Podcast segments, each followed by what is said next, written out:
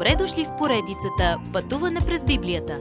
Това е едно пътешествие, което ни разкрива значението на библейските текстове, разгледани последователно книга по книга. Тълкуването на свещеното писание е от доктор Върнан Маги. Адаптация и прочит, пастор Благовест Николов. Исус стори всичко. Никой не е измислил благовестието, нито пък би могъл. То трябва да е дошло от Бога. Всички световни религии, създадени от човек, казват, че трябва да правиш, за да задоволиш Божиите изисквания. Работи по-усърдно, прави повече. Само благовестието на Исус казва свърши се. Вместо да ни кара да правим нещо, благовестието ни казва, че Бог е направил нещо за нас. Единственият начин, по който можем да дойдем при Него, е чрез вяра. От нас се очаква да положим цялата си увереност в завършеното дело на Исус. По едно време апостол Павел знаеше какво е да си под закона. Преди да срещне Исус по пътя за Дамаск, той наистина се надяваше, че може да заработи спасението си. Но щом Павел застана в присъствието на Исус, разбра, че сам никога няма да успее. Всякаква правда, която може да има от закона, не би била достатъчна. Той се нуждаеше от Господа.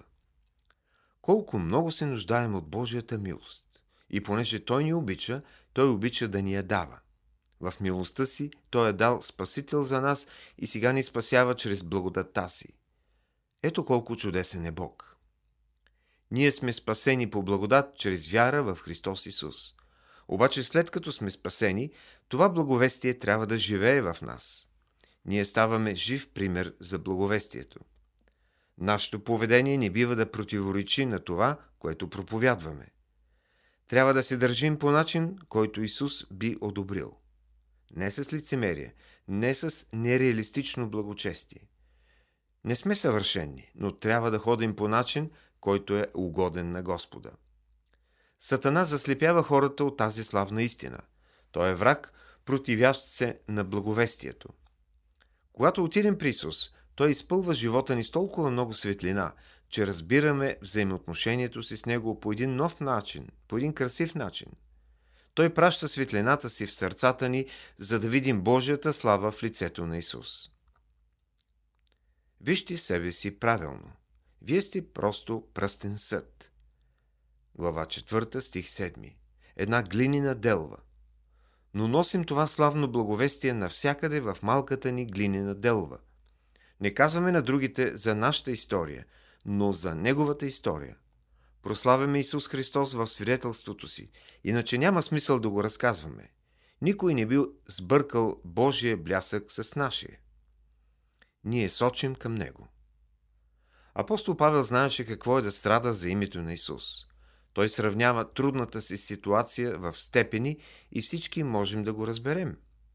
Но може всъщност да сте най-силни тогава, когато се чувствате най-слаби.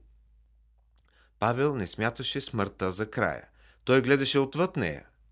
Ние се присъединяваме към жив Христос и това, което възкреси Него, ще възкреси и нас.